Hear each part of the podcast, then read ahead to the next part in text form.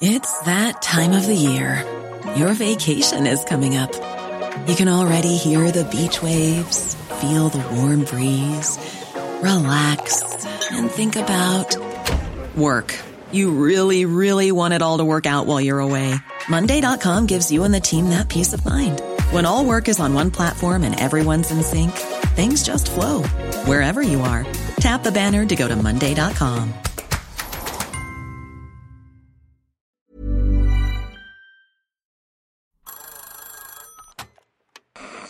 Hola. Hola. Hola. Hola, hola. ¿Estás ahí? ¿Quieres saber lo que está pasando en tu país y en el mundo en pocos minutos? Te lo cuento.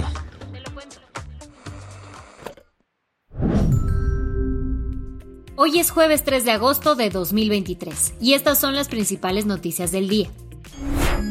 Te lo cuento. Buenas tardes.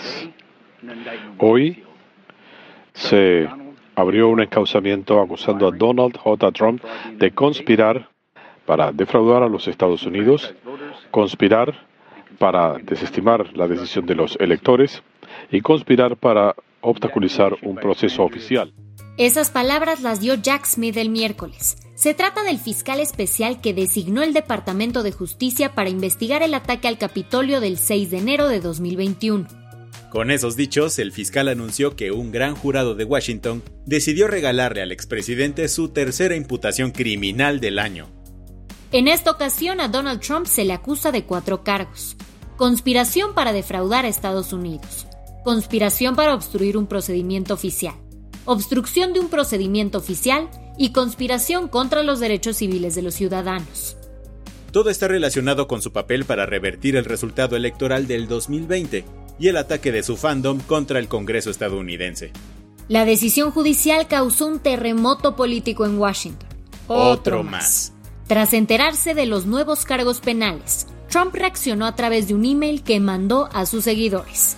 Ahí dijo que todo esto es parte de, y abrimos comillas, una cacería de brujas de la izquierda para arruinar sus aspiraciones presidenciales.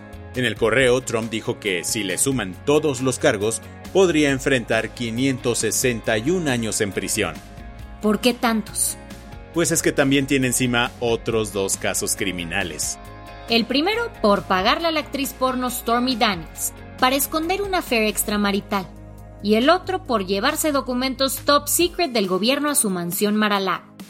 Y con todo esto, ¿Donald Trump puede volver a ser presidente de los Estados Unidos? La respuesta es sí. Según la Constitución estadounidense, no está prohibido que un condenado por la justicia federal sea presidente.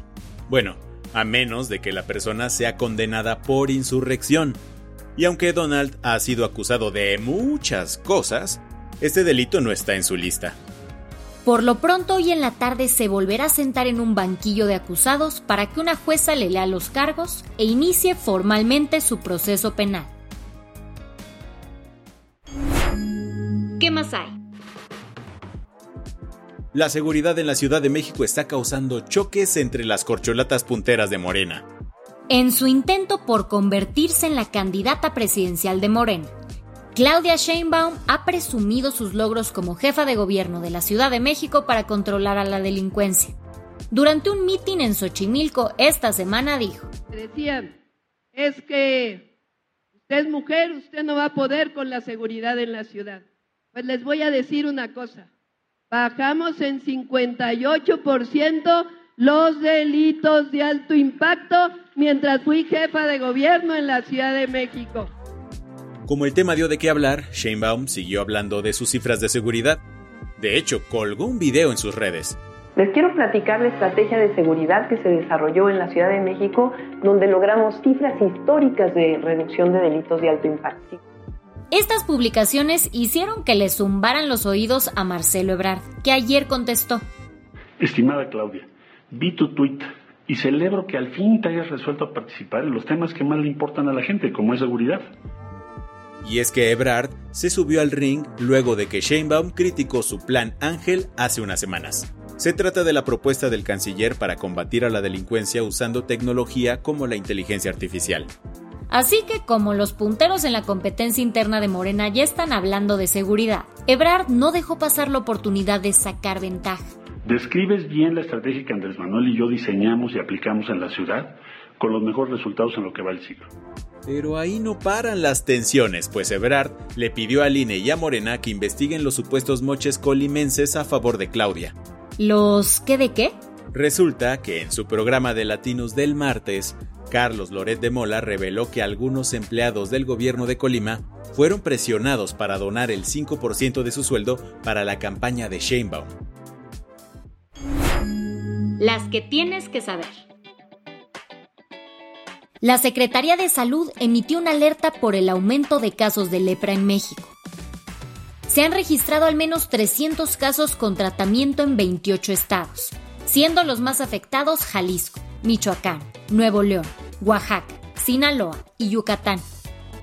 Se trata de una enfermedad infecciosa causada por una bacteria y que produce lesiones en la piel. El tratamiento contra la lepra es gratis en México, pero según la Organización Panamericana de la Salud, el estigma de la enfermedad dificulta el diagnóstico temprano.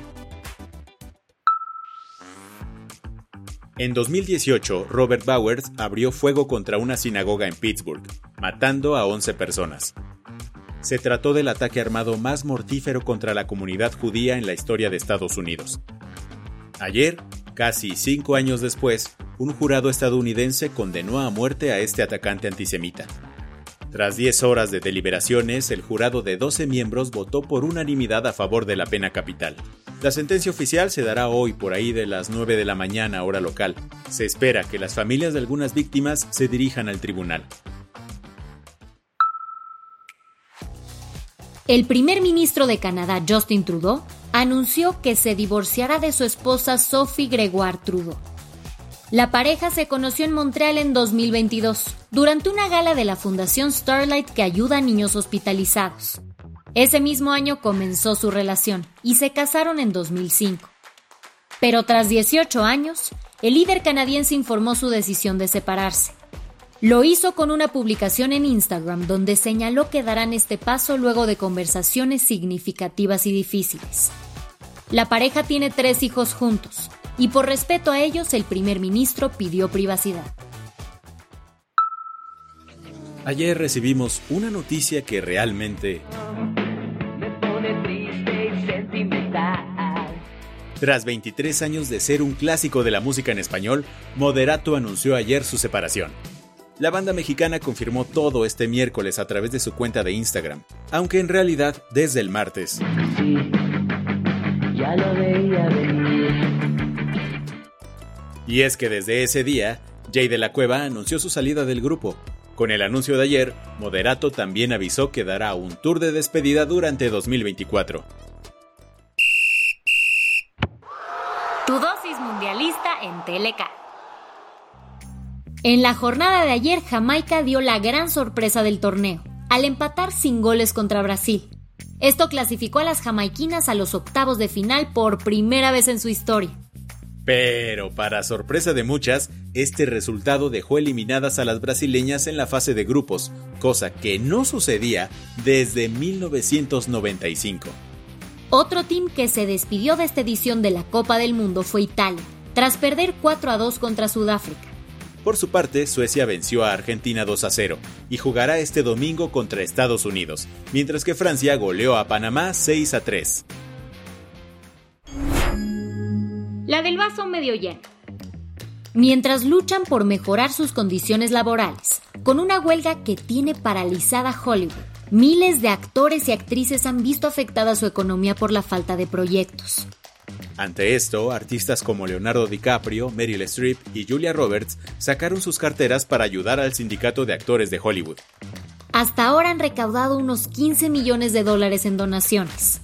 Esta lana irá directo al programa de asistencia financiera de emergencia. Con esta se ayudará a los actores que la están pasando mal económicamente tras más de tres semanas de huelgas contra las grandes productoras de cine y TV.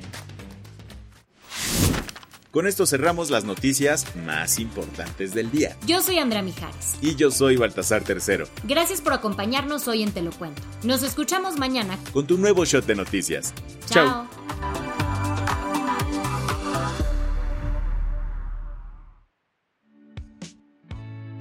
El guion de este episodio estuvo a cargo de Aisha Yanavi y Lucía Corona. Paula Gándara es la editora del guion y la dirección editorial es de Sebastián Ermenger. Gelúe Santillán es la directora creativa y el diseño de sonido está a cargo de Alfredo Cruz. ¿Quieres estar al día? Nos encuentras como arroba te lo cuento en Instagram, TikTok, Snapchat y Twitter.